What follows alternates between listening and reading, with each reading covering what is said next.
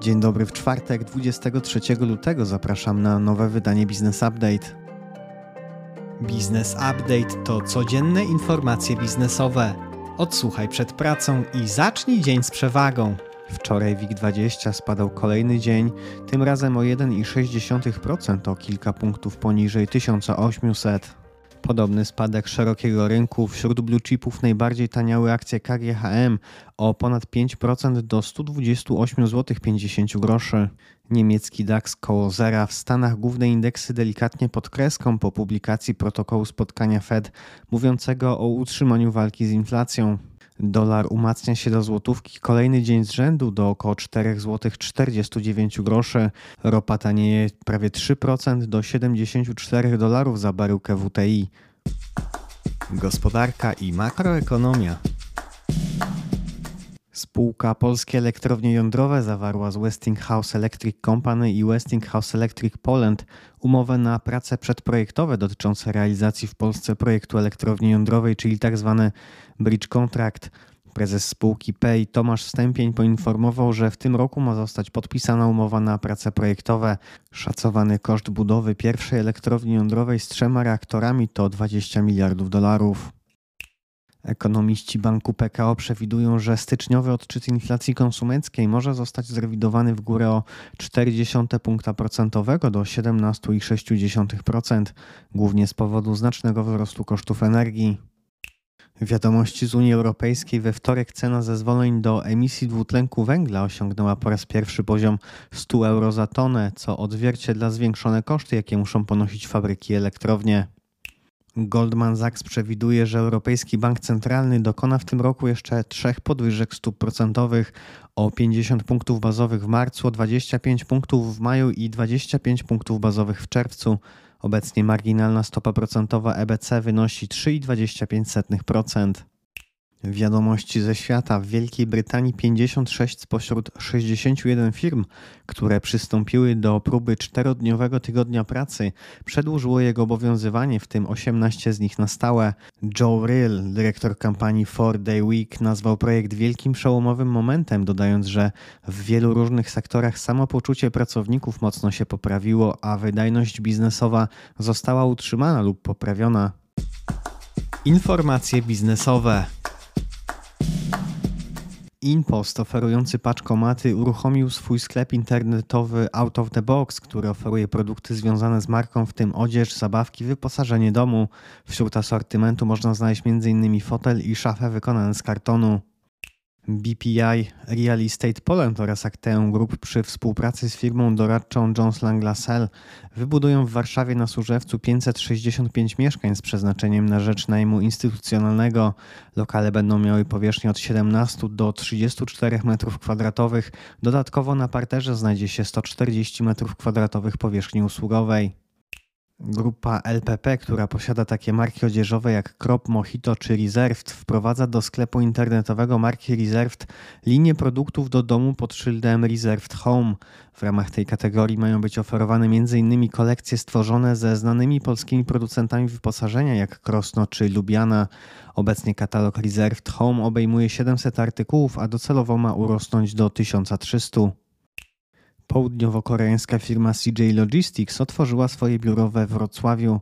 Przedstawiciel firmy powiedział, że wejście do Polski może posłużyć do ekspansji na nowe kategorie logistyczne, takie jak transport towarów związanych z przemysłem obronnym czy akumulatorów do pojazdów elektrycznych. Operator logistyczny DSV planuje wybudować w Polsce pierwszy automatyczny magazyn w Łozienicy pod Szczecinem. Rozpocznie on działalność na początku 2024 roku. Główną przewagą magazynu ma być trzykrotna redukcja potrzebnej przestrzeni do przechowywania, co przekłada się na oszczędność energii elektrycznej i ciepła. Wiadomości ze świata. Firma doradcza McKinsey planuje zlikwidować około 2000 miejsc pracy, co jest jedną z największych rund cięć w historii tego podmiotu. Zwolnieniami mają zostać objęci głównie pracownicy zespołów wspierających, nie mający kontaktu z klientami. Niektóre role mają zostać scentralizowane. Fuzje i przejęcia, inwestycje i venture capital. Grupa Enea pozyskała kredyt terminowy i kredyt obrotowy odnawialny o wartości 2,5 miliarda złotych od konsorcjum złożonego z banków PKO BP, Alior Bank, Bank of China oddział w Polsce, BGK i PKO. Kredyt terminowy zostanie przeznaczony na wydatki kapitałowe związane z rozwojem i modernizacją sieci przesyłowej i odnawialnych źródeł energii. Kredyt obrotowy sfinansuje bieżące cele spółki i kapitał obrotowy z wyłączeniem działalności związanej z węglem. Spółka Respect Holding, produkująca energię ze źródeł odnawialnych, poszukuje inwestora w ramach niepublicznej oferty akcji prowadzonej przez doradcę Rothschild. W planach jest zbycie od 5 do 20% podwyższonego kapitału. Pozyskane środki mają zostać przeznaczone na inwestycje w OZE w Europie, rozwój działalności handlowej i produktów energetycznych tworzonych na miarę. W ubiegłym roku Respect Holding miał 11 miliardów złotych przychodów i 525 milionów złotych zysku EBITDA. W akcjonariacie Rafako ujawniła się spółka EkoOkna kontrolowana przez jednego z najbogatszych Polaków, Mateusza Kłoska. Kontroluje ona nieco ponad 10% akcji producenta kotłów i stała się jej drugim pod względem wielkości po PBG akcjonariuszem. Akcjonariusze producenta gier Dragon Entertainment wyrazili zgodę na dokonanie skupu do 20 tysięcy akcji stanowiących niecałe 2% kapitału spółki po cenie do 100 zł za akcję. Skup ma być elementem realizacji programu motywacyjnego, który może być uzupełniony o emisję nowych akcji. Całkowity program motywacyjny związany z przyznaniem akcji ma nie przekroczyć 5% kapitału zakładowego. Wiadomości z Unii Europejskiej. Operator paryskiej giełdy Euronext złożył wstępną ofertę kupna firmy dystrybutora funduszy Alphans za 5,5 miliarda euro. Euronext poinformował, że nie ma pewności, że złoży ofertę wiążącą. Po publikacji informacji akcje Alphans rosły o blisko 30%. Notowania zamknęły się wzrostem o nieco ponad 17%. Niemiecki rząd prowadzi rozmowy w sprawie zapłacenia ponad 20 miliardów euro za lokalną jednostkę operatora sieci energetycznej Tenet w ramach umowy, która może stanowić punkt wyjścia do konsolidacji krajowych sieci energetycznych. Niemieckie i holenderskie ministerstwa gospodarki poinformowały, że nie mogą potwierdzić informacji Bloomberga, z którego wynika, że Berlin prowadzi rozmowy w sprawie zapłacenia ponad 20 miliardów euro za holenderskiego operatora sieci elektroenergetycznej. Porsche Automobile Holding dokonał największej niemieckiej transakcji dłużnej, pozyskując na rynku Schuldschein 2 miliardy 700 milionów euro. Amerykański fundusz KKR przedłużył o 4 tygodnie do 24 marca ofertę cenową na przejęcie sieci telefonii stacjonarnej Telekom Italia na polecenie rządu włoskiego, który rozważa potencjalną transakcję.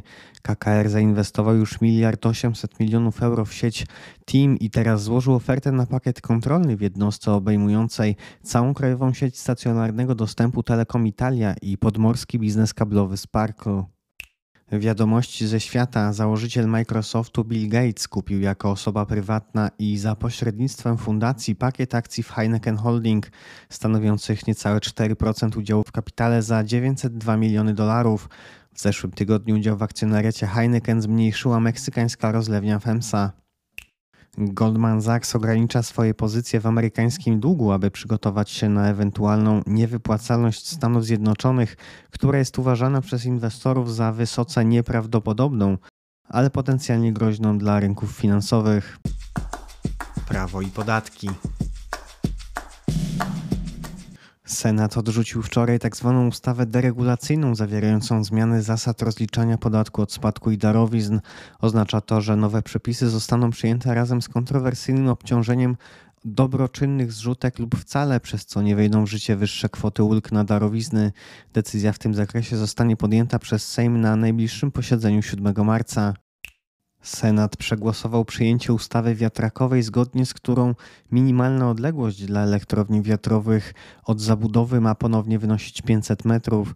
Ponadto umożliwione ma zostać przywrócenie miejscowych planów opracowanych przez gminy przed 2016 rokiem. Dzięki temu możliwe będzie budowanie turbin w miejscach, w których były one dopuszczone w tych planach.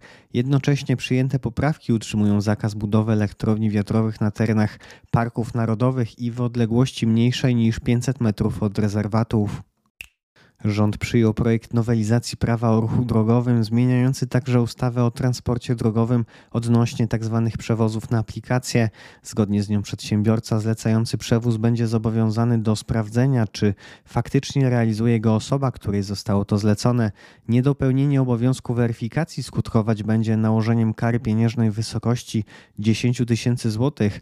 Za ponowne zaniedbanie w tym zakresie kara ma wnieść 50 tysięcy.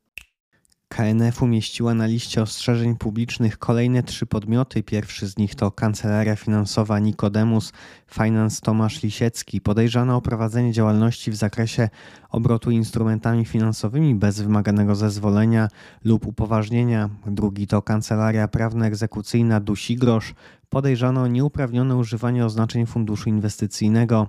Trzeci to podmiot prowadzący działalność za pomocą stron Phoenix Securities, Capital Trade, Vita Capitals, również podejrzany o prowadzenie działalności w zakresie obrotu instrumentami finansowymi bez wymaganego zezwolenia lub upoważnienia. UOKiK wszczął postępowanie wyjaśniające w sprawie praktyk spółki Jura Polska w zakresie możliwego ustalania cen ekspresów do kawy marki Jura. Między importerem a dystrybutorami ekspresów miało dojść do niedozwolonego ustalania cen i podziału rynku. W związku z postępowaniem pod koniec ubiegłego roku przeszukano siedziby kilku podmiotów. UOKiK poinformował, że działania, w sprawie których toczy się postępowanie, mogły polegać na wymogu utrzymywania ustalonych cen detalicznych ekspresów i akcesoriów.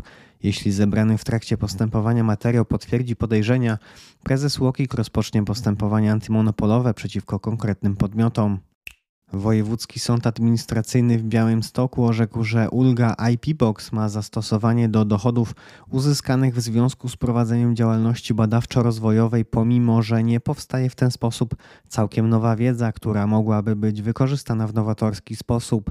Wystarczy, że w ramach tej działalności przedsiębiorca dąży do opracowania nowego efektu informatycznego. Dyrektor Krajowej Informacji Skarbowej poinformował, że wydatki poniesione na poprawę kondycji zespołu mogą zostać odjęte. Przedsiębiorca, który organizuje dla swoich pracowników zajęcia z zakresu nauki tenisa, stretchingu, pool dance czy jogi, może potraktować ten wydatek jako podatkowy koszt i to już w momencie jego poniesienia. Dyrektor Krajowej Informacji Skarbowej poinformował, że kierowca, który prowadzi działalność gospodarczą, ma prawo zaliczyć do kosztów uzyskania przychodów diety przysługujące w podróży służbowej. Dotyczy to zarówno podróży krajowej, jak i zagranicznej w części nie przekraczającej wysokości ustalonej przez ministra pracy. Sąd Okręgowy w Warszawie zadecydował o ponownym wszczęciu procesu w sprawie trzech szefów warszawskiej grupy inwestycyjnej, która w 2006 roku straciła licencję domu maklerskiego. W związku z upadkiem WGI ponad 1000 osób straciło łącznie prawie 250 milionów złotych. Menedżerowie nie kwestionują strat poniesionych przez klientów, jednak utrzymują, że straty te były konsekwencją nieudolnych działań Komisji Papierów Wartościowych i Giełd, czyli poprzednika dzisiejszej KNF. Wiadomości z Unii Europejskiej Parlament Europejski przegłosował przepisy odnośnie 100% redukcji emisji CO2. W związku z tym nowe auta z silnikami diesla i benzynowymi będą dostępne w Polsce jeszcze przez 12 lat. Od 2035 roku w życie ma wejść całkowity zakaz sprzedaży nowych samochodów spalinowych. Dostępne będą jedynie pojazdy bezemisyjne, to jest auta elektryczne zasilane akumulatorami lub wykorzystujące do produkcji prądu wodór. To już wszystkie informacje w dzisiejszym wydaniu podcastu. Prawie 10 informacji więcej w wersji tekstowej, czyli w newsletterze, szczególnie dotyczących danych rynkowych i wyników finansowych. Na newsletter mogą Państwo się zapisać na businessupdate.pl. Jeżeli serwis jest pomocny, będziemy wdzięczni za polecanie go. Ja życzę Państwu owocnego czwartku i do usłyszenia jutro.